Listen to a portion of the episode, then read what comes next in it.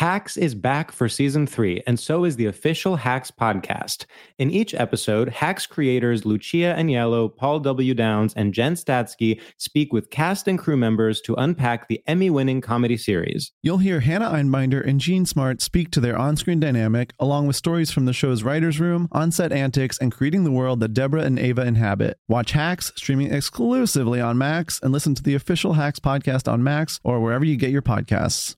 Whether this is her first Mother's Day or her 40th, she deserves more. Shop tons of stunning on trend jewelry for every budget at Diamonds Direct. Diamond fashion jewelry, beautiful birthstones, everyday pearls starting at just $200. Commemorate the real loves of her life with a gorgeous pendant featuring the birthstone of the one who made her mom. This Mother's Day, Diamonds Direct is everything you need to say thank you. Diamonds Direct, your love, our passion.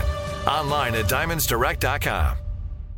Enjoy all your favorite sports like never before at BetMGM. Signing up and playing is so easy. Simply sign up using code Buckeye and receive up to $1,500 back in bonus bets if you don't win your first bet. When you register with BetMGM, you can get instant access to a variety of parlay selection features, live betting options, and the best daily promotions in the business. And with BetMGM at your fingertips, every play and every game matter more than ever. Place your moneyline, prop, and parlay bets with the king of sportsbooks today. Sign up using code Buckeye and receive up to $1,500 back in bonus bets if you don't win your first bet. That's right, up to $1,500. Again, sign up using code Buckeye and receive up to $1,500 back in bonus bets if you don't win your first bet. BetMGM and GameSense remind you to play responsibly. 21 plus and present in Ohio. Subject to eligibility requirements. Rewards are non-withdrawable bonus bets that expire in seven days. Gambling problem? Call 1-800-GAMBLER in partnership with MGM Northfield Park. That's 1-800-GAMBLER.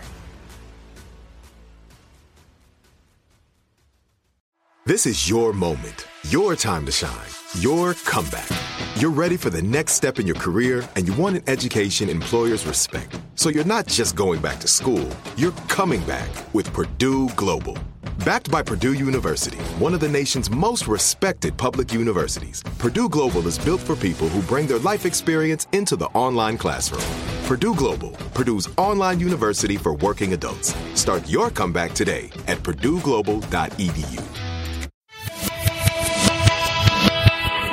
Hi, I'm Vanessa Bayer, and this is my brother Jonah, We're two siblings who love to talk about our childhood and nostalgia and how it shaped us into the people we are today. who are pretty cool if I do say so myself. Welcome to How Did We Get Weird?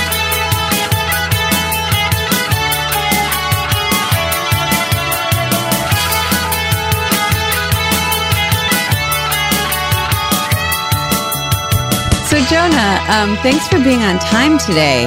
Do you remember how when we used to go to school growing up, it was very hard for us to be on time? Yes, I do remember. Um, well, before we could drive, I remember waiting for the school bus, and we could see it out the, the front window of our house. So you would be like frantically trying to get your backpack and shoes on before the bus came, and then you kind of see it coming, and you try to like run. We had a super long driveway, so you'd have to run such down a it. long driveway. Yeah. And then if you missed the bus, then our parents had to drive us to school. And um, yeah, I remember just like so. I mean, I feel that's maybe where like so much internalized anxiety comes from, like just like knowing any second now the bus is going to bus come. and is going to come yeah. with it. Yeah. And we would always cut it super close or miss the bus.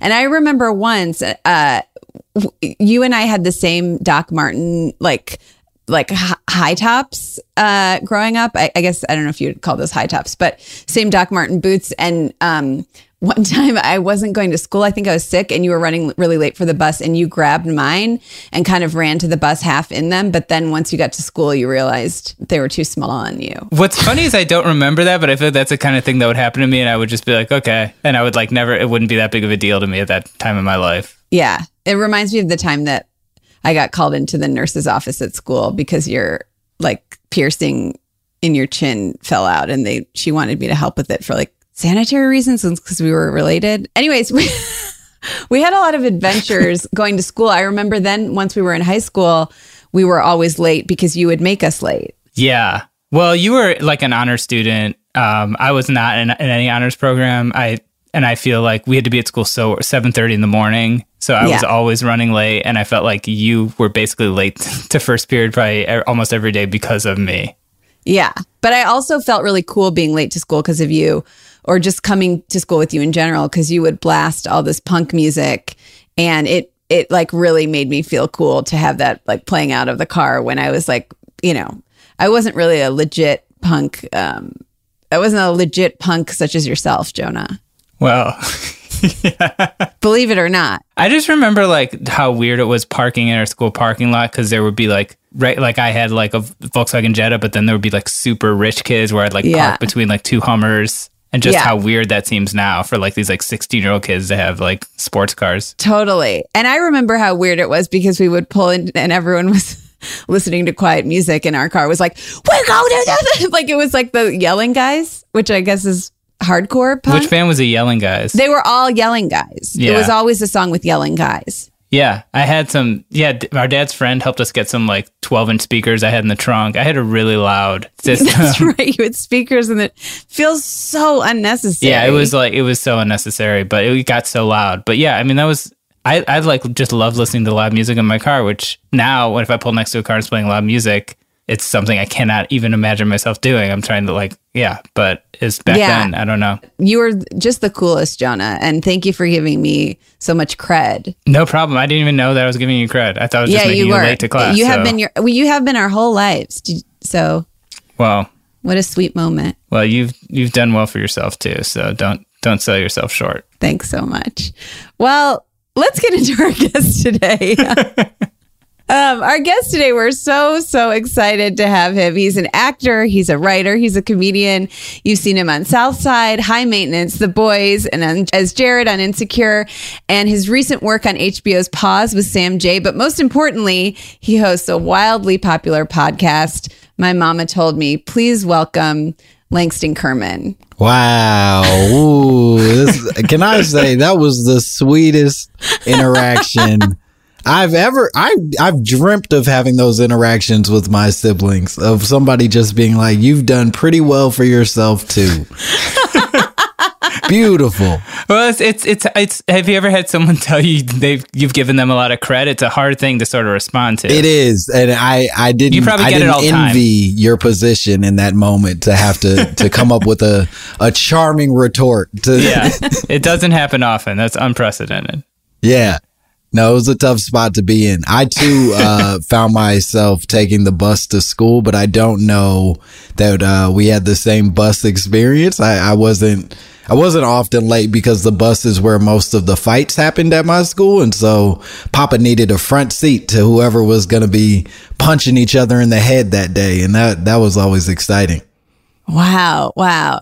I don't remember a ton of fights on the buses with us, but um I think yeah. They're the best fights, I would say. Of all the fights, the bus fights are the best because uh, the space is super contained and it's just uh, it can only last like 12 seconds before like so either an obstruction happens, somebody's body gets in the way, or the bus driver pulls over, and now an adult who we don't respect is involved. It's all fun. Right, right. Now, were you ever involved in the fights or were you just like kind of a, the audience? No, never. I'm a coward. I I I instigated fights. I chimed in when uh when it seemed as if nobody was paying attention and and sort of added punchlines to whatever uh punching was happening, but no, I wasn't I wasn't Yeah. fighting anybody. Those bus drivers are definitely not paid enough for having to deal with that. No, and and it shows. They do not care for the work and they do not care about the children that they're transporting.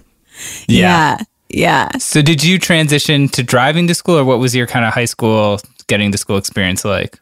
Yeah, I so I got I took the bus through middle school and then uh because my middle school was way further than my high school was from from my home and then by the time I got to high school I think I I either got like rides because I would like show up super early for like basketball practice or whatever activities or I would walk uh, which I think by then I had like a group of friends who was like, yeah, we'll walk a mile and a half together and that's cool. And I don't know why that was cool. I think in retrospect, we should have happily learned, you know, how to do something else. But we were like, yeah, we're the walk guys. This is nice. We were weirdly not it was a rule we were not allowed to walk to school.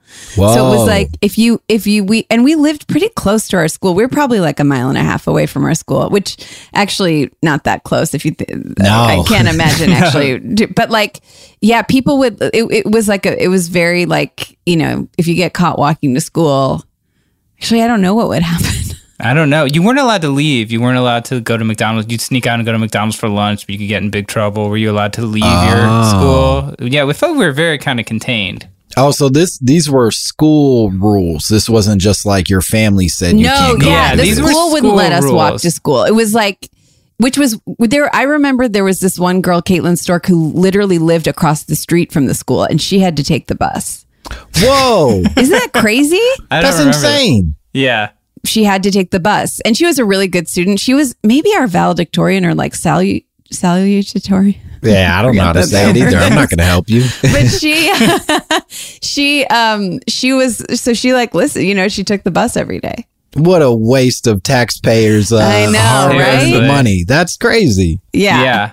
And then I remember for senior prank, someone broke into where they kept the buses and slashed the tires on all the buses. that so was couldn't pick some that was my senior year yeah.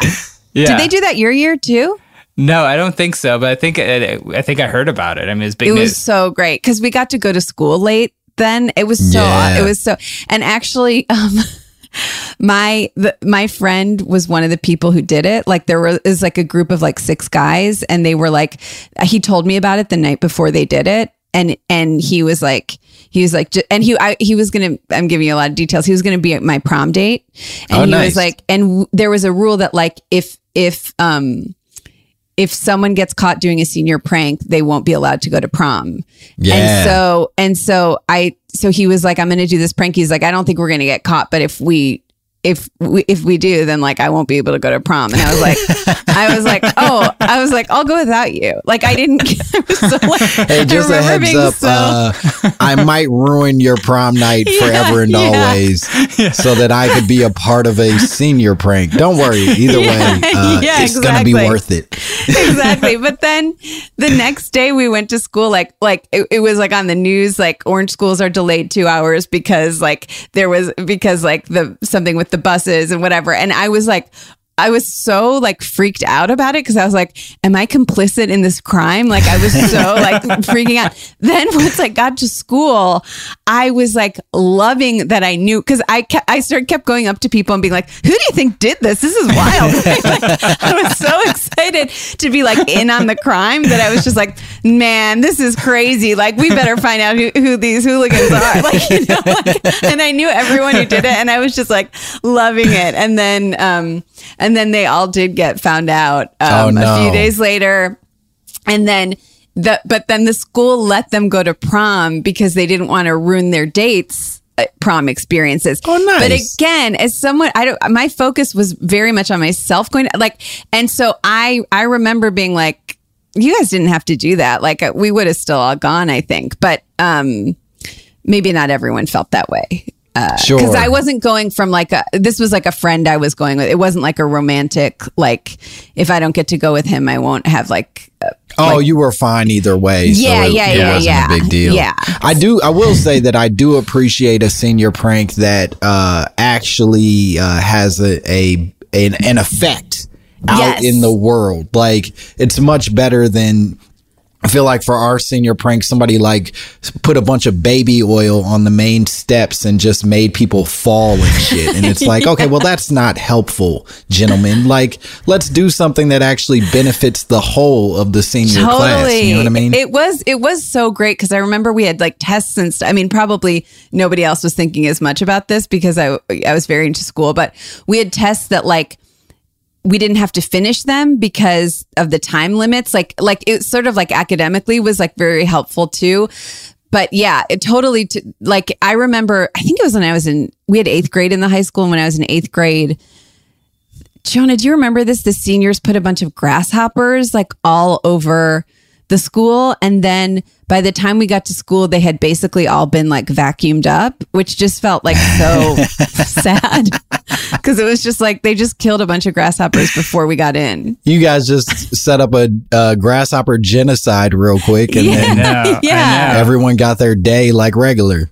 Yeah, very sad. Yeah, I remember during graduation they were like, t- when you shake the principal's hand, put a marble in your hand. Everyone's going to give him a marble, and then he's not going to know what to do with all the marbles. And like, I was just like, yeah, I'm not going to do that. Like, I just want to get out of here. I'm 18. like, Good for you, cares? Jonah. You made the Thank right you. choice. Thank you, thank you.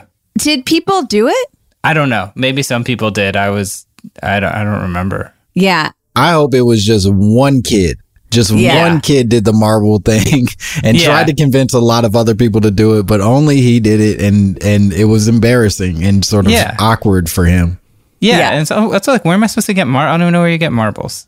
1998. I don't know. That feels like you could have figured that out if you. Honestly, 1998 feels like prime time for finding marbles. yeah, I guess you're right. I guess you're Yeah. right. You're right. There are probably marble stores all around us. I bet you at that time could get marbles at like a pharmacy, Mm-hmm. like a little, in like a little fishnet bag. Yeah, Walgreens had to have a ton of marbles back then. Yeah. Yeah, Where would you're right. get them today? Uh, Amazon.com. Yeah, From, Yeah. you're right. from right. Daddy Bezos himself. He'll send you You're right. marbles. You're right. You're right. What do you do with marbles? You play a game? Yeah, technically, I believe the game is that you're it's it's you're meant to knock the marbles out of the center. That like you're it's like a competition, almost like uh what's that that uh the the slidey ball thing. You know what I'm talking about? The big like uh Like on a big, bo- like on a big, like you, Yeah. you're standing and you like push the ball on the big thing. yeah. Oh, shuffleboard. Shuffleboard. That's it. Shuffleboard. I love that. I love that we needed help for uh, for very popular American games. But the point is, marbles is sort of like shuffleboard, but it's more in the middle. So like you you create a center, and then you you try to get your marble in the center, and then you try to knock other people's marbles out of the center. Is my I understanding. see. I think you're right. I just remember that. Do you remember that Marble Madness video game? Do you remember that, Langston? No, I don't. It was like a game where you kind of like tilted the screen and you would like have like a marble that would move around. It was Oh. pretty, pretty cool game. I remember the um the analog version of that, not the video game, but those like cheap toys that you would get where like there's a marble and you have to make a uh Oh like yeah, follow the path with it. I assume it's it's something similar to that. yeah. Well, there's also those little. Remember, like in um, when you would go home from a birthday party, if you would get like a little bag of stuff, we we would always get those little squares that like had a little marble or had like a little ball in them, and they would go through a maze, and you would. Do you know what I'm Yeah. talking about? That's that shit. Yeah, Yep. there it is. Yeah. Yeah. I wonder if they still. Well, probably have them on Amazon.com. Daddy Bezos, he makes They it do. all. They do. I worked at a gift shop last year, uh, briefly, or a couple years ago, and we sold like like free trade. Like um, they make all that stuff. You can get it like free trade, uh, like locally made toys for kids now. Who are these local people that are still carving weird mazes and then putting marbles in them? I don't know. It's a good question. It's a great question. I don't think I have the reason. One of the reasons I think I never played with marbles is because I would be so mesmerized by them because I really didn't know if they were cat's eyes. Oh, Are some of them called like cat's eye marbles? they look like cat's eyes. Yeah, They I think look- I've heard that. Langston, to give you a little background, Vanessa um, also had a box collection of antique boxes. Just she was really drawn, drawn to fine Oh. craftsmanship at that age. Just the craftsmanship. That's such a nice way of putting it. That I is, just- it's, and it's also a very concise way of summing up a person's uh, situation. Let's call it. no, no, no. Uh, my sister collected boxes. Anyway, go on.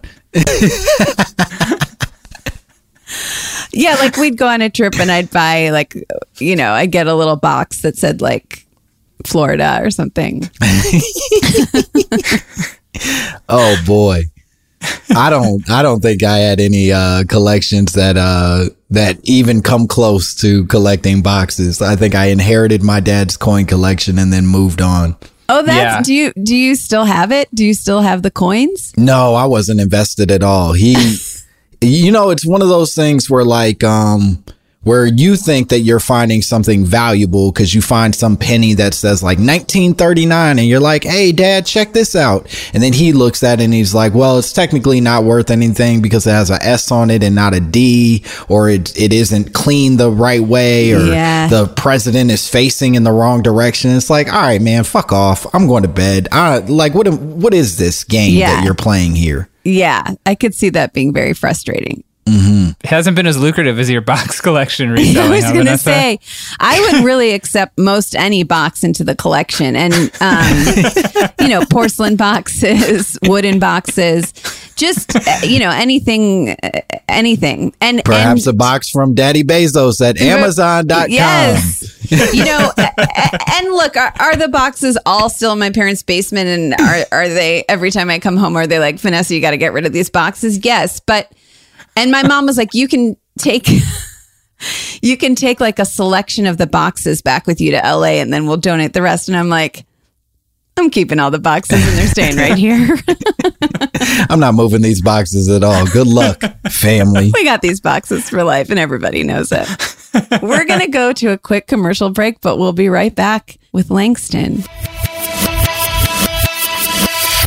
Hacks is back for season three, and so is the official Hacks podcast. In each episode, Hacks creators Lucia Aniello, Paul W. Downs, and Jen Statsky speak with cast and crew members to unpack the Emmy winning comedy series.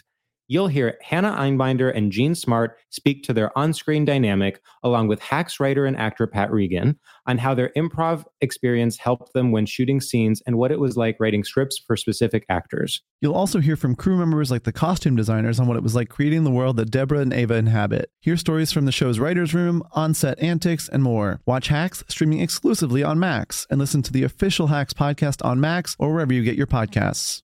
Enjoy all your favorite sports like never before at BetMGM. Signing up and playing is so easy. Simply sign up using code Buckeye and receive up to $1,500 back in bonus bets if you don't win your first bet. When you register with BetMGM, you can get instant access to a variety of parlay selection features, live betting options, and the best daily promotions in the business. And with BetMGM at your fingertips, every play and every game matter more than ever. Place your moneyline, prop, and parlay bets with the king of sportsbooks today. Sign up using code Buckeye and receive up to $1,500 back in bonus bets if you don't win your first bet. That's right, up to $1,500. Again, sign up using code Buckeye and receive up to $1,500 back in bonus bets if you don't win your first bet. BetMGM and GameSense remind you to play responsibly. 21 plus and present in Ohio. Subject to eligibility requirements. Rewards are non-withdrawable bonus bets that expire in seven days. Gambling problem? Call 1-800-GAMBLER in partnership with MGM Northfield Park. That's 1-800-GAMBLER.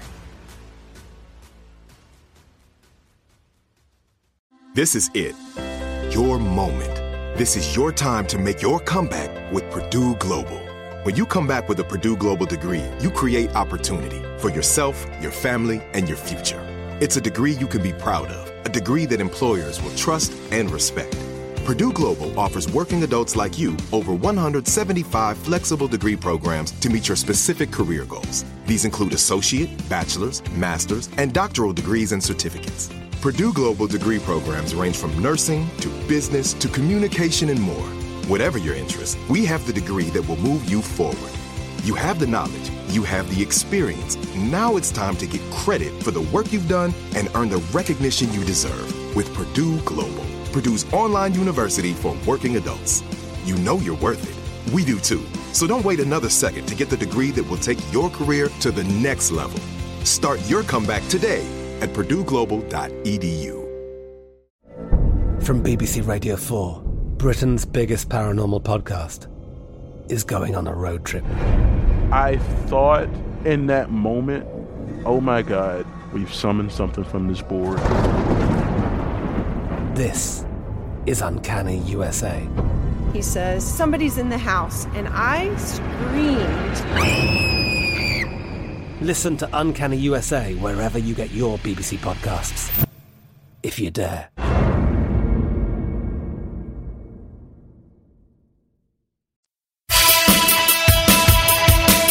And we're back. Today, we're going to talk about something that Vanessa and I were not familiar with until this week, but now we're kind of obsessed with. Oh, And that, yes. And this was your topic, Langston. So thank you for that. It is the AND1 mixtape. And yeah. so, for our listeners that aren't familiar with this, could you maybe just sort of explain a little bit what it is? Yeah, so the AND1 mixtapes were were uh, sort of America's introduction to street basketball. It was like a bunch of random dudes who, who were not professional basketball players, at least in the, the traditional sense, your NBA players who, but were fucking talented, like very talented people. And they would, they just were nasty. They would do co- cool moves that weren't even legal uh, in in professional basketball, weird crossovers and dunks, and they dance in your face after they embarrassed you in front of your family. And I loved it. I couldn't get enough of the AND1 mixtapes as a child. So, like, what age were you sort of when you were like peak AND1 fan? Oh, I was probably, I think I probably really found AND1 around like eight to 10, I would say. Uh, AND1 at the time, uh, there was there were a bunch of players who were really cool, but on top of that, they also started uh, a clothing brand. And at the time, the clothing brand was really cool because it it uh, it was really big shirts and really baggy shorts to play basketball in. You know how uh, easy that makes for playing basketball. totally. And uh, and on top of that, all their shirts had like cool uh like phrases written on them basically like trash talking phrases. So it'd be like you you brick so many shots you could build a house. And that would be written on the shirt. Or it would be like you you don't dribble good and your mom's a whore. And like that would be on the, the shirt. And you'd get so excited because you you were shit talking in your clothes. Yeah. Yeah I was just feeling, I was just thinking about how it is such a strong move to like wear clothes that say stuff on them. Yes. like Yeah. in any, yeah. it's it's very daring. It's very- much in the way that I I and you know it maybe it's the same as a person putting on juicy when maybe that thing isn't that juicy. You know what I mean? And Yeah. Yeah, just- exactly. you're you're wearing the the shirt that you want to believe you can for stuff you think you can do out in the world. You know what I mean? It Yeah, feels like you have to have so much confidence with it. I'm going to make a comparison that might not really track, but um, I live in a neighborhood where there's a lot people do so much Halloween decorating and we were outside I was walking with my friend outside this beautiful house and it was so decorated for Halloween in such a crazy way like more than most houses and then the guy who lived there was like outside on his phone and he was just like on this like on his front porch like talking on the phone. And i was like i feel like the story isn't going to land well but i was like is he so embarrassed to be like an adult man like standing in front of a house that's decorated so much? Uh-huh. Now follow me here.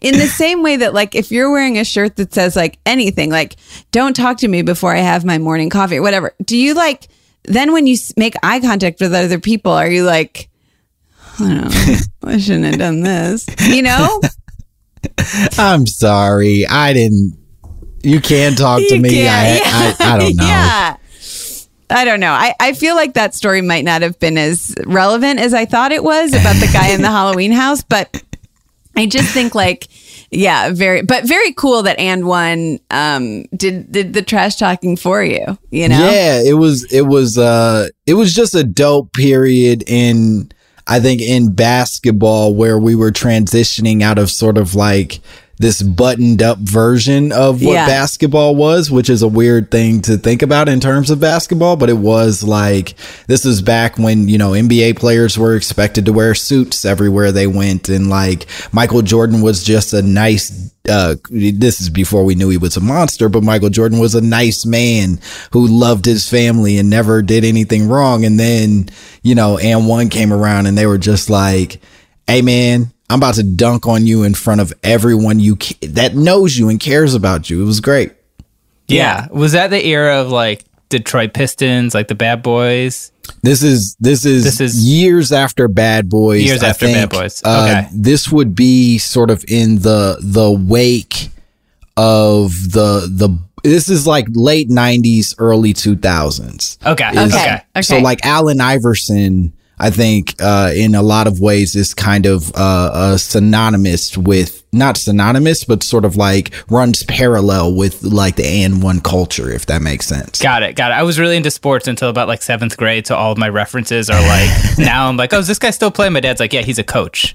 Um, but but I, I've been watching a lot of the AND1 videos, and one one player I've been very impressed with is uh, the professor. Oh, the professor, of course. Yes. I mean, could you describe him? Do you have any thoughts on the professor? Oh, I have plenty of thoughts on the professor. I thought you might. Uh, the professor was was white people's first uh first introduction to the AND1 mixtapes. And he was fun because AND1 was so much about shit talking right? That and I think it, in some ways it also was sort of like a cool liaison into comedy where it's like I like sports. And then they say mean things when they play sports. This is hilarious. So it was all of that for me. But uh the professor is interesting. His name is Grayson by the way. So he's very white for anyone who, who's unfamiliar. But the professor professor uh, was sort of like this cute blonde haired kid who was playing with all these big like athletic black dudes and he was nice he could he could dribble better than almost everybody his passes were insane he did crazy layups and sort of trick moves and no one uh, that they played against took him seriously until he would embarrass everybody, which only added to the the uh, the pizzazz of it all. Yeah. Wow. Yeah, and what's more amazing is the way they're doing it in these clothes, like you were saying, that is are so big. that Oh, you're dribbling yeah. between their legs, and it's like it's in, yeah, it's insane. Have you followed what what the professor has been doing more recently? I have. And and he's now turned into some sort of Christian basketball player where he he like goes from random park to random park uh, across the world now. He like has a very popular YouTube following and Instagram following where he'll go to like uh, Singapore and just play random people at parks there and then like cut up uh, like footage of him crossing people over and then hugging them afterwards and telling them that that God loves them and, and yeah, it's, Wow. it's fascinating. Wow. Man, yeah, he's taking that street ball thing in a whole different direction, I guess. He has. There's prayer now in it, and uh, I knew him when he was getting yelled curse words. But you know, it's different vibes, I guess. For sure. Did you play that the AND1 video game at all? We found out about the video game recently. I did not play the AND1 video game. I know nothing of this. Oh, Yeah. I can tell you that um, it came out in 2006. I have a couple facts here. Oh, nice. the PlayStation 2 version received quote mixed reviews, while the Xbox ver- while, the, while the Xbox version uh, received generally unfavorable reviews. Um, wow. So uh, it seems like you didn't miss much. No, and thank God. It, so if it came out in 2006, I had just graduated from high school. And I think by that time I was pretty, uh, I, I knew I wasn't going to make the NBA. So I had sort of moved on from my dreams of, of playing. Certainly I wasn't playing video games of AND1 mixtapes, but, uh, damn, that's a shame. They had their, their big shot and they blew it. Yeah. It's true. It's true. Were you? Did you play a lot of kind of basketball growing up or in high school during that period of your life? I did. I played basketball. That was my main thing through uh through junior year of high school and then I got cut from the team and then ended up like writing poetry after that. So I took a big turn. Uh Wow. but I yeah, even after that like I I I then like made technically made the team my senior year, but I quit to continue writing poetry. But then in college, I ended up playing as a practice player for my women's basketball team. So I was like basically like showing up every day to like uh, get beat up on by these these very talented girls. So it it you know I love basketball. I was Wow. playing you know for most of my life. I think giving up basketball for poetry is pretty cool. I think that's a pretty pretty cool move. Yeah. Well, I don't know if most people would agree, but I appreciate your encouragement. what kind of um what kind of poems were you writing at that time? uh, I think uh, in high school it was mostly love poems to girls who uh, who were either mm, partially interested or uh, had moved on from uh, whatever our situation was. That that's probably the the major theme of everything I was writing. And did you were you giving them to the girls or were you sort of just ha- you just kind of brooding with them. Oh no, I I made sure you heard it. If you if you dated me, you heard those poems. Did it fix any of our situations? it did not. But you were gonna get every word I wrote down. And were you like keeping yourself to like, were you like, I want to write a poem for this girl, but I want it to be like um iambic pentameter or like I want it to be a limerick. I want it or Oh no, no, no. This was this was uh 2004 when limericks no longer mattered and uh, Right. iambic pentameter meant shit to any girls that I dated. So Right, right, we- right. I just yeah, it was mostly just free verse. It was me just writing down my thoughts. I I had the good fortune of going to a high school that had like a pretty large spoken word club. Like Wow. we there were like 60 kids in the program uh in my high school and so uh with that I think we just it, it wasn't as like weirdo uh lame as I think it could have been if this were like one of those weird like three person clubs where our, our books get knocked out of our hands and we don't know what to do with ourselves kind of thing. And sorry, one more question about this. Would you would you read them the poems or would you give them to them? So thank you for asking. Uh, no, I, I'd often read the poems at our, uh, at our spoken word, like, um, uh, concerts. That concerts the wrong word, but it was sort of like our spoken word Your show- performances, yeah. shows. I would read the poems there, uh, with the hopes that they would show up to said performances and they, they'd be, uh, left so aflutter by the things that I said that they would come back to me and our romance would begin again. Did you get get into slam poetry at all? Because that seems like a really like a between basketball and poetry. That seems like this sort of performative type of poetry. You know, I don't know if that Saul Williams and all this stuff was that era. Yeah, Saul Williams was was exactly that era, and that is exactly why I think I gravitated so much to poetry. Like I was already uh, writing poetry, right? I was interested in it, but then you know you're coming out of sports, and it's like, wow, I, I want to compete, I want to do a thing, and so uh, slam became like a nice uh, transition into that. And I grew up in in Oak Park, in, uh, outside of Chicago. So I know you guys are from Chicago too, yeah? We're from Cleveland, but I but but I lived in Chicago for a long time. Oh, tight. After So college. you yeah. know Oak Park then, and Yeah. so uh, Chicago has the largest. Can even today has the largest youth slam in the world. Wow. And Really? so, Wow. Yeah, it's this thing called Louder Than a Bomb. And so like our team would compete every year and uh it became like a cool thing where like now I'm I'm writing poetry, but I'm writing poetry to fuck people up. You know what I mean? Instead of just writing it uh for sad reasons. Amazing. Yeah, it was pretty cool. yeah. Yeah. Now, did you ever? Speaking of being in, did you not not to take it away from your po? I mean, I I I love hearing about your poetry. I feel like that's so. it- Please. it, also I- really I served don't you run like. from any of this. um, but just being from Chicago, did you ever see AND1 the AND1 tour like in person? Like when they went to Chicago, did you go? I didn't. Uh, I wish I had. I don't think that that I uh had like the wherewithal as like a young person. I don't know if this this you guys relate to this at all, but I think a part of me always treated that as like a a foreign thing that like oh it's like seeing your favorite person in concert it wasn't until i got to like high school that i was like oh shit they they might actually come to where i live it was always like well i'll never be in the same room as uh as the professor or or hot sauce you know what i mean like it was just me not it never even crossed my mind that i could go and see them so no i never got to do it Yeah, I remember being like in that, that kind of like pre going to concert age where like I'm a little older than you. I'm 41. And so I remember like all these kids coming to school wearing like American Gladiator shirts. And they're like, we all went to see American Gladiators at like the arena. I was like, how did you guys know about, like, how do you even find out about stuff? I guess. it- Yeah. But, but yeah, Yeah. people would go to that kind of stuff. I remember uh my dad one year took me to uh to family double dare.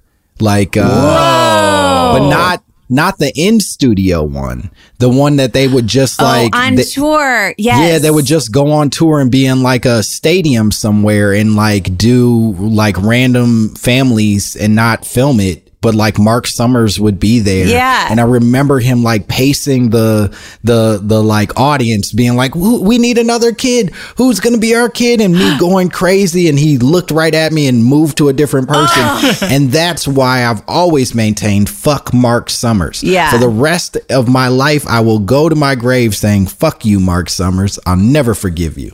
Well, if it makes you feel any better, we just watched the Nickelodeon documentary, and it, Mark Summers, I think, was probably hating every, every minute of that. He's in it a lot. he.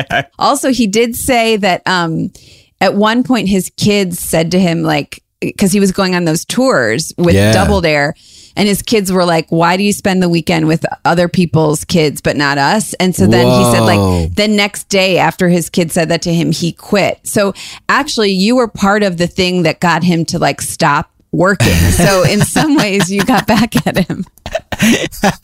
He looked me dead in my eyes and he was like, I got to get back to my family. Yeah.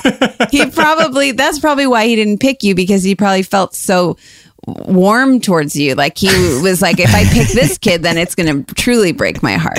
He was like, So I he can't picked pass some this kid curse he- on to another, another beautiful child. I have to end this here. Yeah. So he picked like a kid that he was like, oh, this kid'll. Yeah, do," look at this you know? uggo over here. Yeah, come on. Yeah. Art. Yeah, Yeah, I'll let him come pull a flag out. out of a giant nose. Mark Summers. Also, Mark Summers. he doesn't talk about it on the documentary, but he um, famously has very, a lot of OCD, which who doesn't? But Sure. and I have to imagine that job must have contributed to it. Well, that's the thing is like, is it the chicken or the like what Mm-hmm. that that job does seem I mean, so fun for kids, but like there's so much disgusting, even just like imagery. Yeah, absolutely. Like you said, green snot coming out of a a giant nose, and you have to do this. Uh, I I assume they're filming what like four episodes a day, Yeah. five Yeah. days a week, just to be able to to satisfy our sick need to watch more noses have more boogers in them. It's it's all bad. Yeah. But then he um he got right out of there once his kids complained and Maybe I need to make my peace with Mark Summers. Maybe maybe I can't go to my grave with these negative feelings towards. It could be kind of liberating, you know, just to let it go, not be carrying that around. yeah. all this all this gack covering my heart. Yeah. is, uh, yeah. But you know, if it also if it drives you, then that then hold on to That's it. true. You, You, know? can use that as inspiration. That's sure. true. If it's helping you to um did you watch did you watch a lot of nickelodeon growing up I loved it. It was I was a Nickelodeon kid. I know there are some Disney kids and oh we uh, were nickelodeon too yeah Yeah, I, Disney kids weirded me out. I'll be honest. well because you had uh, to pay for the disney channel so they you know that was a bigger issue for me as well. Our cable was limited, We were but it just ah Nickelodeon was like edgy and cool and like I was talking to somebody about it today actually that like it didn't. It it is just now occurring to me as of recently that like all that had like Wu Tang Clan on and Mary J. Blige, and they were singing their real songs, not like kid versions of the songs in front of audiences of 12 year olds. It was yeah fascinating that work. is pretty crazy yeah and if you watch this documentary they also coolio talks about how like he did the song for keenan and kel's show Mm-hmm. and it was like the most popular song he ever like it was like such it was like a huge deal. Like it was like yeah it's pretty crazy. If that doesn't make you uh, do your hair the way Coolio does his hair, I don't know what what has. You know what I mean? right right right right right. Totally. You totally. you dedicate your work to being a, a talented rap artist, and the thing that propels you into to stardom is making the theme music to Two Boys. Uh, arguing about orange soda. It, it's a bad combination for an adult man. Yeah, Yeah. that's tough. That is Yeah. tough. I mean, then he went on and did um, Dangerous Minds that Mhm. music Gangsta's from that. Paradise. Yeah. Yeah. I mean, and all we have now is Michelle Pfeiffer in a leather jacket telling us that uh we can get out the ghetto. We can make something of ourselves. Thank you, Michelle. Yeah, I don't think that movie would probably get be getting made anytime again soon. I don't know. I don't think That so either. I think one. that's why we don't bring it up for uh positive reasons anymore. Yeah, yeah, yeah. You know, I wanted to talk really briefly about your podcast. My mom told me, which Oh, yeah. it's on an amazing network. I hear.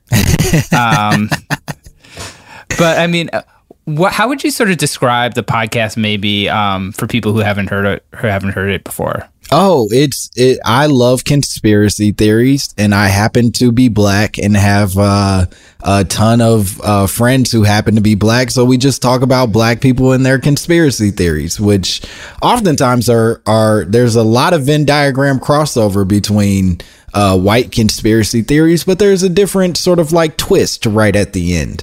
Which uh, makes it pretty. It, it makes it fun and, and interesting, and sort of a, a more nuanced uh, conversation than every other uh, insane person that's on the internet. For sure. I mean, do you have any? I mean, because to me, that's it's fascinating. There's there's so many kind of interesting topics. Are there any that you've done that kind of stand out to you, or any that like I just didn't know about so many of these conspiracies? So they're really interesting to listen about. Are there any, any favorites you have?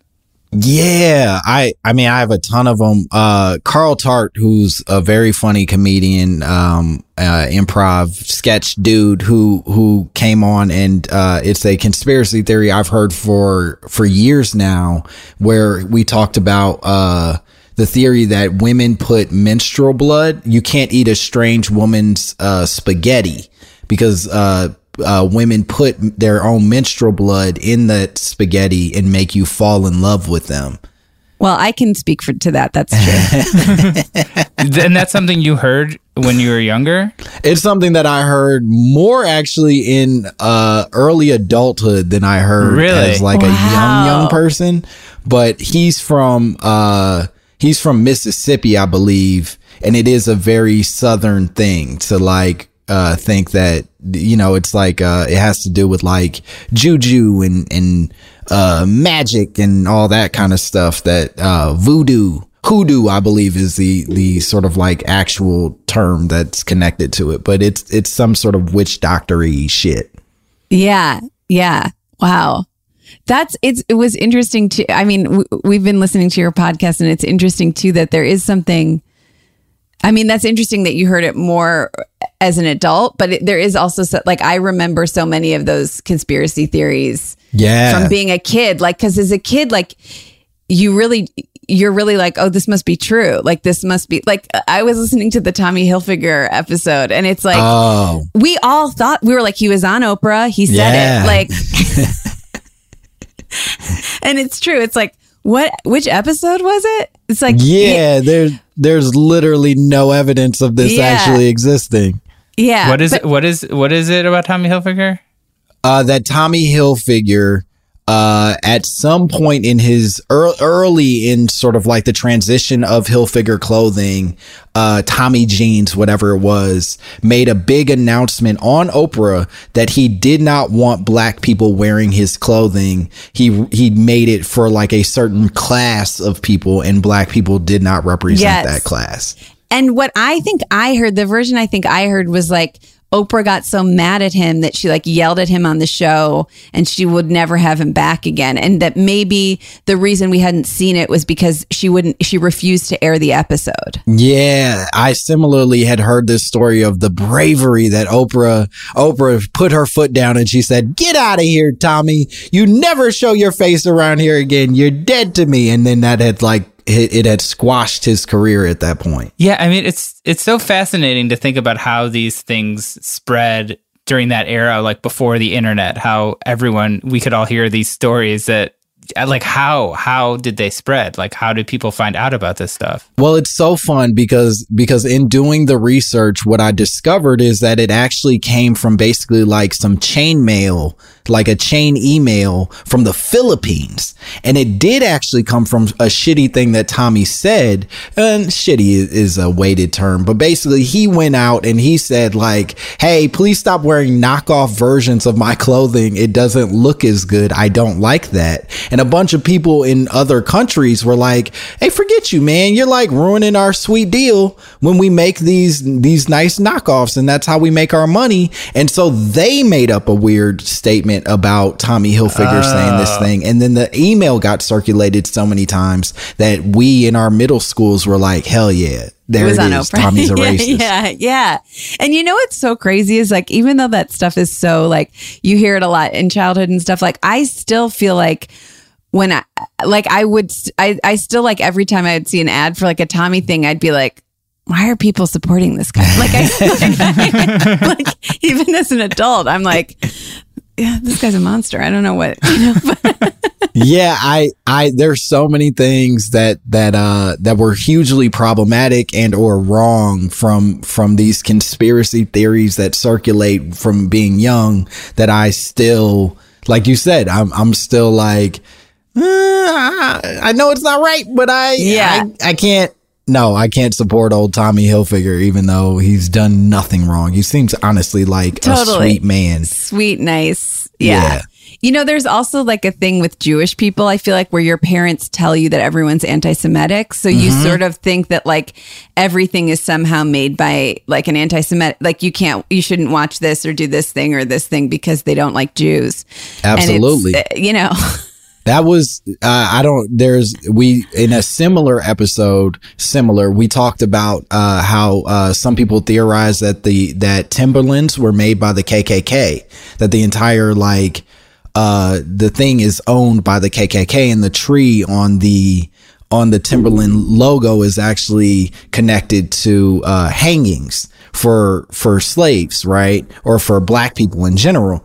But that said, uh, one of the things that that sort of gets uncovered in all of that is that Timberlands were actually originally conceived and owned by Jewish people, but because of this weird rumor that got started, they got associated with so much anti-Semitism that it like did do damage to the pro- like the product at certain points. Wow, wow, that's wild. But yeah, I mean, I think that's really interesting parallel because I think that the idea of like a black conspiracy theory probably makes so much sense in the fact that like you know brought out you so marginalized you know taken advantage of brought over by you know slavery all this stuff obviously. Like how could you not think that things are against you on some level like with these conspiracy theories? Do you think that's an element of it? Yeah i do. And i think in a in an interesting way or a really like uh, important way the goal isn't so much to just keep this like locked on on black people but to sort of show the ways that like it kind of crosses over into all of our shit you know what I mean? That like right. much in the way that that you know these weird stories come up in the black community, they also come up in a lot of other marginalized communities, and then our American community as a whole, if whatever that means, if that exists. But like, I do think that that it's not the it's not meant to be a thing where it's like this is for us and y'all ain't supposed to hear it. It's like, yeah. no, listen to it and recognize that you probably heard something very similar to it, even totally. if it isn't necessarily uh verbatim what you grew up with. Yeah. Yeah. Yeah, I think that's really smart. I think that and I think that your podcast really does that really well. And some of them are um are so dark. Yeah. Um, like the, the the brandy stuff I found to be like really yeah, dark. The all of that stuff. Yeah, I didn't know. Yeah, I mean, I just didn't know any of this stuff. So yeah, there's so much there. Some of them get real sad uh, if you if you take them seriously, which is why I try to laugh through all of it because it's yeah. it's heavy shit. We're gonna take another quick break and we'll be right back. Hacks is back for season three, and so is the official Hacks podcast. In each episode, Hacks creators Lucia Aniello, Paul W. Downs, and Jen Statsky speak with cast and crew members to unpack the Emmy winning comedy series. You'll hear Hannah Einbinder and Jean Smart speak to their on screen dynamic, along with Hacks writer and actor Pat Regan, on how their improv experience helped them when shooting scenes and what it was like writing scripts for specific actors. You'll also hear from crew members like the costume designers on what it was like creating the world that Deborah and Ava inhabit. Hear stories from the show's writer's room, on set antics, and more. Watch Hacks streaming exclusively on Max and listen to the official Hacks podcast on Max or wherever you get your podcasts. Enjoy all your favorite sports like never before at BetMGM. Signing up and playing is so easy. Simply sign up using code Buckeye and receive up to $1,500 back in bonus bets if you don't win your first bet. When you register with BetMGM, you can get instant access to a variety of parlay selection features, live betting options, and the best daily promotions in the business. And with BetMGM at your fingertips, every play and every game matter more than ever. Place your moneyline, prop, and parlay bets with the king of sportsbooks today. Sign up using code Buckeye and receive up to $1,500 back in bonus bets if you don't win your first bet. That's right, up to $1,500. Again, sign up using code Buckeye and receive up to $1,500 back in bonus bets if you don't win your first bet. BetMGM and GameSense remind you to play responsibly. 21 plus and present in Ohio. Subject to eligibility requirements. Rewards are non-withdrawable bonus bets that expire in seven days. Gambling problem? Call 1-800-GAMBLER in partnership with MGM Northfield Park. That's 1-800-GAMBLER. This is it. Your moment. This is your time to make your comeback with Purdue Global. When you come back with a Purdue Global degree, you create opportunity for yourself, your family, and your future. It's a degree you can be proud of, a degree that employers will trust and respect. Purdue Global offers working adults like you over 175 flexible degree programs to meet your specific career goals. These include associate, bachelor's, master's, and doctoral degrees and certificates. Purdue Global degree programs range from nursing to business to communication and more. Whatever your interest, we have the degree that will move you forward. You have the knowledge, you have the experience. Now it's time to get credit for the work you've done and earn the recognition you deserve with Purdue Global, Purdue's online university for working adults. You know you're worth it. We do too. So don't wait another second to get the degree that will take your career to the next level. Start your comeback today at purdueglobal.edu. I'm Katya Adler, host of The Global Story. Over the last 25 years, I've covered conflicts in the Middle East, political and economic crises in Europe, drug cartels in Mexico. Now I'm covering the stories behind the news all over the world in conversation with those who break it.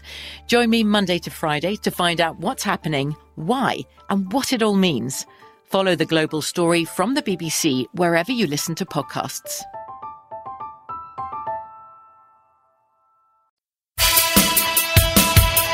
Okay, we are back. And Langston, now we're going to play a game with you where we bring up nostalgic products, Mm. like product shows, stuff from our childhood that are now making a comeback. And if you're into them, you can give them a yes nostalgia. Yeah, nostalgia. And if you're not into them, you give them a no nostalgia. No, no, no, no, no, no, no, no, no, no, nostalgia. But you're making a face like you look impressed by kind of how fun these puns are. And I'm wow nostalgia by by what you're putting together here. I love it. Thank you very much. Well, to, to give you the first you know product, um, a popular snack that was discontinued but is now coming back is 3D Doritos. Mm. Doritos has announced that their three dimensional snack, dubbed 3D Crunch, has hit the stores. Um, they come in spicy ranch and chili cheese nacho. And instead of the traditional flat triangles that you know we're all used to and, and honestly love, um, they come in a conical shape. And these were originally available between 1998 and 2004 Mm. but now they're they're back. What what you know? Are you an are you a Dorito person? Are you excited about you know? I do love a Dorito. Uh, I'm a big fan, and I do remember the the 3D Doritos. But I am going to say nostalgia to the Wow. return of the 3D Dorito because yes, I am a much uh I I have a, a much fonder, warmer memory of Bugles. And I think Bugles deserve to be brought Yeah. back and, and celebrated properly instead of Doritos just uh, recycling their same flavors with new stuff. Yeah, it's kind of a bugle ripoff. Well, let me let me ask you something, Langston. Let me see if this statement from uh, Rachel Ferdinand, Ferdinando, that she's Frito Lay's North American Senior Vice President and Chief Marketing Officer. Um, let me see if this statement that she says changes your mind at all. Okay. What's exciting is that we didn't just bring back the original, we've evolved it to reflect the snacking trends of a new generation. We're thrilled to introduce a new version at a time when we could all use a small amount of joy. what do you think? They've they've evolved it A new I, snacky here's what I don't like about that is Okay. it feels like she's trying to make this about like the the racial uh, uh, awakening of the country, but then pretend like it's just about bringing snacks. Do you know what I mean? Where she's like, America's in a tough place right now. we just had an insurrection. Uh, all kinds of horrible things are happening. But uh, Doritos, the Doritos company, is really here to support you and and and bring you a little bit of joy. It's like, no, Yeah. I don't need Yeah. your trickery. Yeah. Just say. Yeah. I see what Yeah. you're saying. I'm not exactly sure when she made this statement, but it was definitely in response to something bad happening in the world. Yes. Yeah. It, Right. it felt like, uh, you know, a, a puppy was murdered on their campuses, and she was like, "Well, Doritos 3D. I guess we got to bring it back." Yeah. Yeah. Yeah. It is really like a it is a kind of a funny name though to be like like this is a 3D Dor- Dorito because it's like you can touch all the sides. It like it's already 3D, isn't it? I mean, even if it's yeah, flat. that's such a good point. Yeah. We, we've been 3D this whole time. yeah, Right. we're not living in Flatland, so everything is 3D. Yep. Did you guys ever watch Flatland? And Ma- it's a whole. Um, I did Anyways. not, but I didn't either. you know, But I think I either made it up or it was like a thing you watched it sounds a little in made like up. middle school math, and it's I remember Flat Stanley, but that that's about as far as uh, flat uh, titles that I I'm familiar with. and what was Flat Stanley? Flat Stanley was this thing that they would make kids take a picture with as like a way of uh you would mail him uh to different people on different like continents and countries and all that as a way of like pen pal sort of communication. Okay. And so you would send someone Flat Stanley and they would pi take a picture with Flat Stan- Stanley and that's how you knew that Flat Stanley had like made it to the people you were communicating with across the world. That does sound very fun to me. This is probably like if there's younger people listening to this who grew up with like TikTok and all this stuff are probably like, man, people did insane stuff when they were kids in like Yes. the 90s. like it must sound just so wild. just the just the very concept of pen pals Yeah. is the, is in my mind one of the most um, uh, uh, embarrassing things that we could have done for generations. We were just writing random kids and being like, "Yo, I Yeah. don't have enough friends. Will you be one of them?" My my but my friend from Chicago, Louis, he said when he was a kid he was pen pals with um he was pen pals with Soleil Moon Fry. Is that how, I might have put the wrong emphasis on the wrong words, but Punky Brewster was his pen pal. Whoa! I know. I don't I should find out more information like was it pre like w- at what point? Right. That sounds like maybe that's a made up story. It's true. okay. He's not a liar, Jonah. Okay. I I knew don't you were going to say that.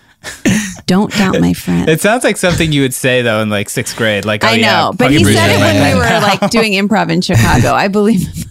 Okay, well, I mean, he if he made it up, it would actually be really. I, I'm pretty sure it's true. Well I'm going to get can- confirmation. Yeah, I I feel like you got to do some some digging Yeah. on this. and this would maybe be a you good can, maybe thing you to can do an bring episode back. on this. yeah, you want to bring this back in another episode and be like, Yeah. "Hey, quick update, y'all! Turns out he's a uh, Yeah. a sick liar, and he he led me on for years believing that Punky Brewster was his pen Yeah, pal." which would be very sad.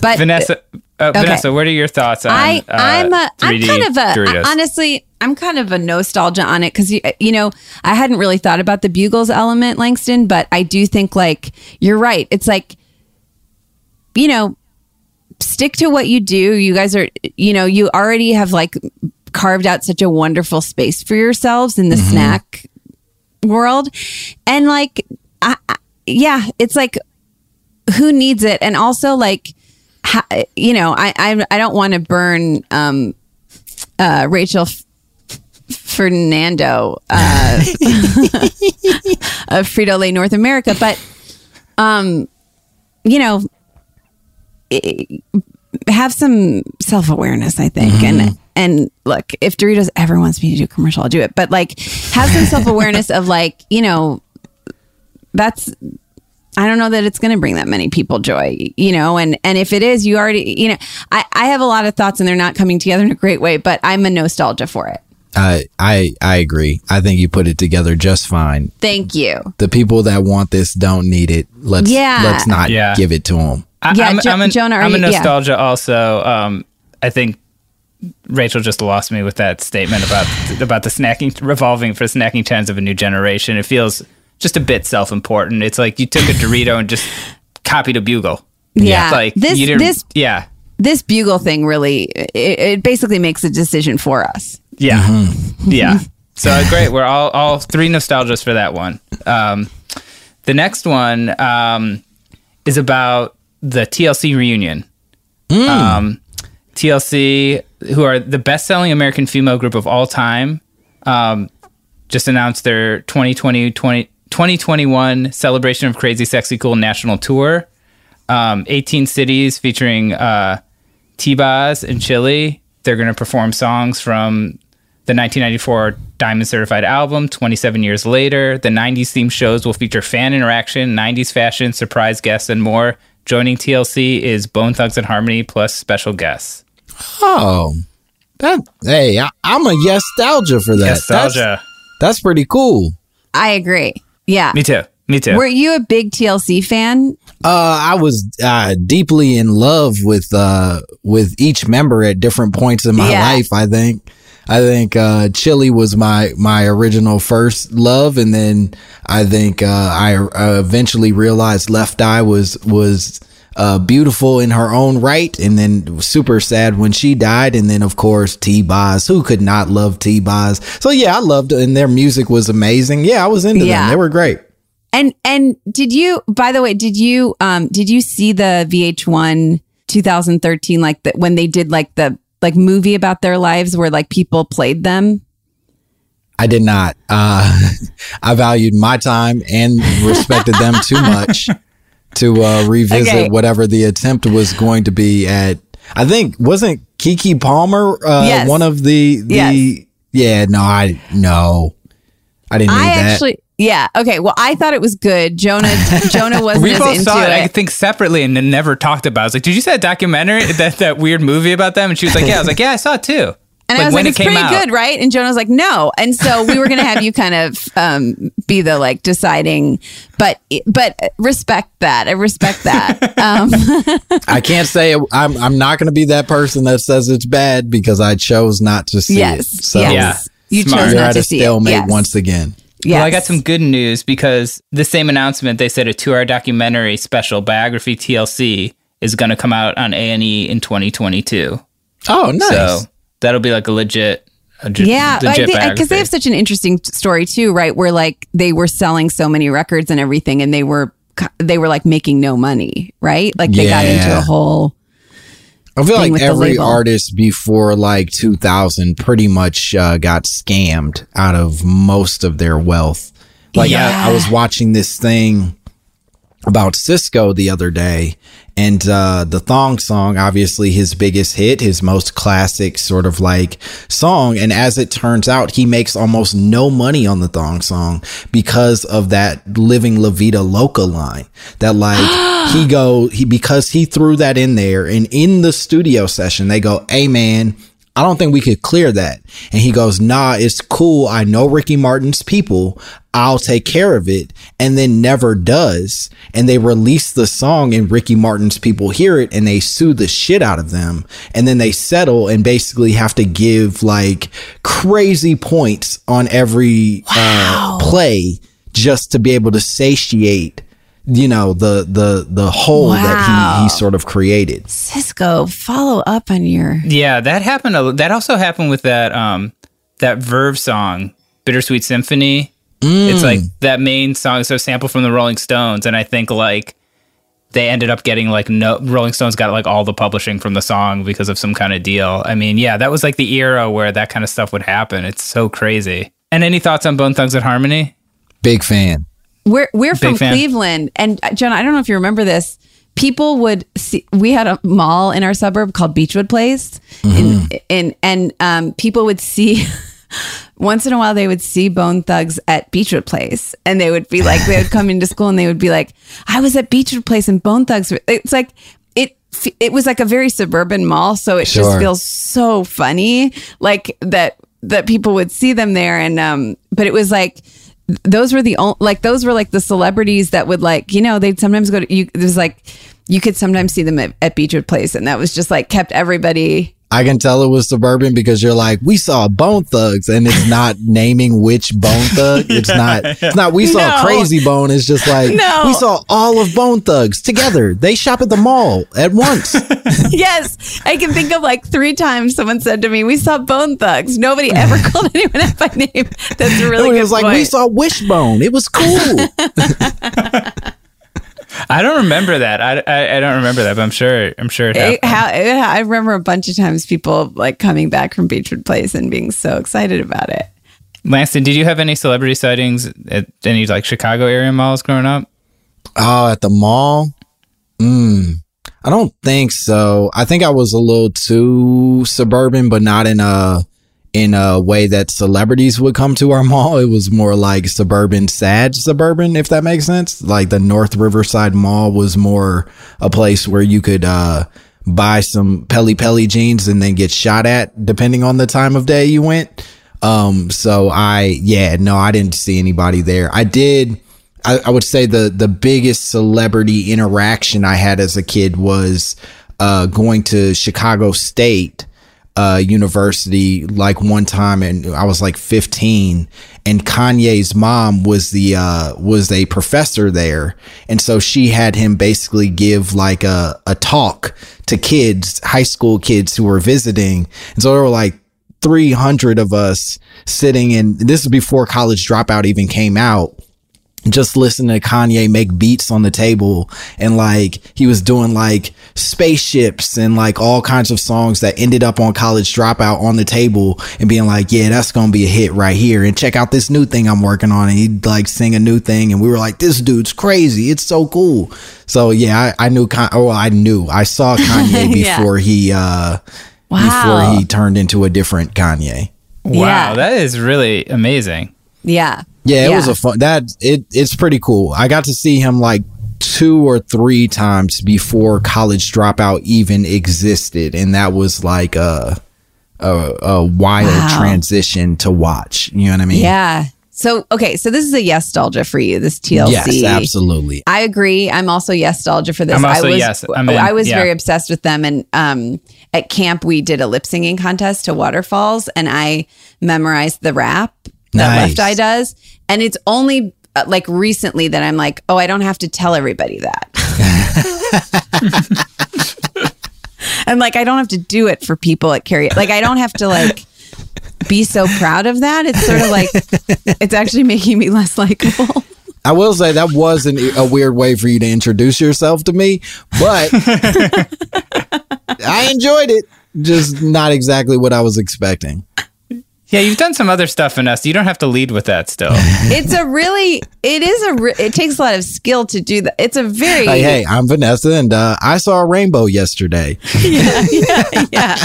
sorry that i brought that up first so great. So we got three nostalgias for that. okay three nostalgias for that okay now finally verizon has brought back um the motorola Razr flip phone okay and the new version has a full touchscreen and all the capabilities of a smartphone but it folds in half like the classic Razr phone but where, rather than um, a phone that becomes the size of a tablet when you flip it open it just when you flip it open it becomes the size of a normal smartphone and then it folds up so that it could like gets really small like it could fit in your pocket Mm. I it's a nostalgia for me. I I had to hear it all the way through, but I think I knew I was gonna say no right from the beginning. yeah i could tell you kind of wanted to say no to it and i kind of kept giving you details I heard Motorola and I was like, I'm good. Uh, I survived those years. I don't need to go back to whatever that experience was of weird colored Motorola Razrs. Yeah, I, I, I agree. Oh, and this we didn't mention. Um, it's the phone cost fifteen hundred dollars. Whoa! yeah. Whoa! I guess it's like imagine if you could fold your computer in half. I, I think I want to take this back already, but just thinking I was about gonna like say that's what laptops do is they fold in no, half. no, no, but I mean, if you could, no, you're absolutely. But I think like these ones, you fold the screen in half. But am I wrong? Yeah, you think you Oh. fold? It's like an. It's like your your iPhone could just fold in half and be like hmm. half as tall. Yeah. But then it's like so it's stubby. So it's thicker, I would think. Yeah. Yeah. No, I'm good. That that doesn't sound good. You if they want to bring back a phone that I think would have a, a big impact, bring back the sidekick. I really Yeah. enjoyed that the sidekick. I thought that that it, it was innovative at the time and and deserves another shot. You know what I mean? Yeah. Yeah, Sidekick was I felt like was really like when texting kind of first came out. If you had a Mhm. Sidekick, it was like you could really really get into it. Right, Versus Yeah. like right, having to do the whole T9, you know. Yeah. Did you ever have a Sidekick, Langston? I didn't, and I was terribly jealous of everybody Yeah. who did. Yeah. Yeah. What was the one? It was the sidekick, and there was the one that you that you chirp, where you could like chirp people with it, and I don't remember what it was called, but it was uh, it yeah, it just was there were like Nextel. Nextel. yeah, the Nextel, Nextel. I wanted a sidekick and a Nextel, and Yeah. I got neither, and for some reason that worked out for me. You know, in the long run, I guess. Yeah. I don't know. Yeah. I always wanted the Nokia, like that when they first came out, the Nokia phones that came in different colors. Like you could get like it in like pastel pink or blue. And I remember some some like girls magazine reading it and being like, all the celebs have like pastel colored phones. Oh, like the the little Nokia brick, like, Like, the, the, yeah, those little yeah. yeah. Like they had literally no like you couldn't do anything on them except make phone calls, but That's not true. You could play Snake, and that was a real fun game uh, before we realized that other games existed. Oh, okay. Okay. All right. Well, maybe I should have gotten one. I feel like this would be cool if we didn't already just have like iPhones and regular smartphones. Mm-hmm. Like this would be cool if it was like taking us from the flip phone to this, but I feel like it's kind of like a step backwards a little bit. Yeah, it's it's you're reintroducing JNCO jeans, and like I get it. There's like a nostalgic sort of uh, uh, want here for some people, but this isn't a great investment for most people. So, I, But I'm i gonna guess they pr- price it so high that it's just, just for people who are really rich to think it's like nostalgic. I don't know who the audience is. Yeah. Yeah. Is it? Yeah. I can't imagine paying fifteen dollars, hundred dollars for any phone personally. No, that's you got to be you got to like own a museum and, and Yeah. really, you know what I mean. Put that next to a Picasso, I guess, and just say Yeah. these are both art that nobody else uh, could afford. Yeah. when me and my wife are out at the grocery store or something, if like produce is really expensive, I'll be like, and I made this joke to Vanessa yesterday too about something. I'll, I'll be like, does this thing come with Wi-Fi? Um, that's like kind of my go-to joke. And this phone, I guess, actually does come with Wi-Fi. Whoa! so the joke doesn't totally work, but just my way of saying like, mm, yeah, you got to give me more. Yeah. When it when it comes to like technology stuff, it feels like the joke is That doesn't work as well with technology when everything has Wi-Fi now. okay. So that's a nostalgia for you, Langston. Jonah, it sounds like it's a nostalgia for you. Yeah, it's I don't want it. It's too much money. Uh, I don't. Yeah, it's, it's a nostalgia. Just why? Yeah. Um, I would say it's a nostalgia for me too. Um, although I'm curious if the price point comes down a little bit. You know, I'm a consumer. I love products. So So but for the moment it's a nostalgia for me as well. So I think we got two nostalgias and a yes-talgia. Yeah, and I think we're all agreed on all of them, which is Yeah. pretty impressive. Yeah. we're on the same page. On the same page, totally. We we synced up and we we made it happen together, and I like that. Yes, same. Well, Langston, thank you so much for being here with us today. It was such a delight talking to you. And What a pleasure. is there a place where people can find you other than your wonderful podcast? My mama told me. Yeah, you can you can find me at Langston Kerman on all platforms. It's just uh, Instagram, Twitter. That that it's at Langston Kerman, and yeah, you'll find me. I'll be there. That was really fun, Vanessa. Uh, thanks so much to Langston for joining us and everyone for listening. If you enjoyed that, please subscribe to the podcast and keep an eye out for next week's episode of How Did We Get Weird, where we will discuss more stories from our childhood. Vanessa, don't make me laugh. Where we will discuss more stories from our childhood and cultural touchstones like AND1 mixtapes.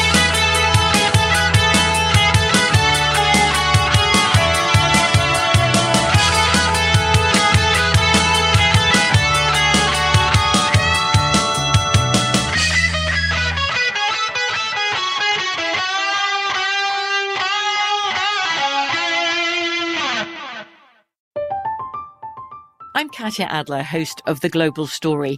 Over the last 25 years, I've covered conflicts in the Middle East, political and economic crises in Europe, drug cartels in Mexico. Now I'm covering the stories behind the news all over the world in conversation with those who break it. Join me Monday to Friday to find out what's happening, why, and what it all means. Follow The Global Story from the BBC wherever you listen to podcasts. Okay, round two. Name something that's not boring. A laundry? Ooh, a book club. Computer solitaire, huh? Ah, oh, sorry, we were looking for Chumba Casino. That's right. ChumbaCasino.com has over 100 casino style games. Join today and play for free for your chance to redeem some serious prizes. ChumbaCasino.com. No purchase necessary. Full prohibited by law. 18 plus terms and conditions apply. See website for details. Xfinity has free premium networks for everyone this month, no matter what kind of entertainment you love. Addicted to true crime? Catch killer cases and more spine-tingling shows on A&E Crime Central. Crave adventure? Explore Asian action movies on Hi-YAH. Searching for something extreme? Check out skating, snowboarding, and more on Fuel TV Plus, the global home of action sports. And find crowd-pleasing bops on iHeartRadio's Hit Nation playlist. There's new free shows and movies to love every week. Say free this week in your Xfinity voice remote. Are you still searching for your perfect place to call home? Well, now is the time to buy at Fisher Homes. If you're looking to move in before the end of 2024, May could be your last opportunity to start building your dream home and close before the year's end. If you're hoping to move in even sooner, Fisher Homes also has homes that are move in ready and waiting for you, where you can start enjoying the benefits of homeownership even faster. Schedule your personal tour with a new home advisor today at FisherHomes.com and make this spring the season you find your perfect home sweet home.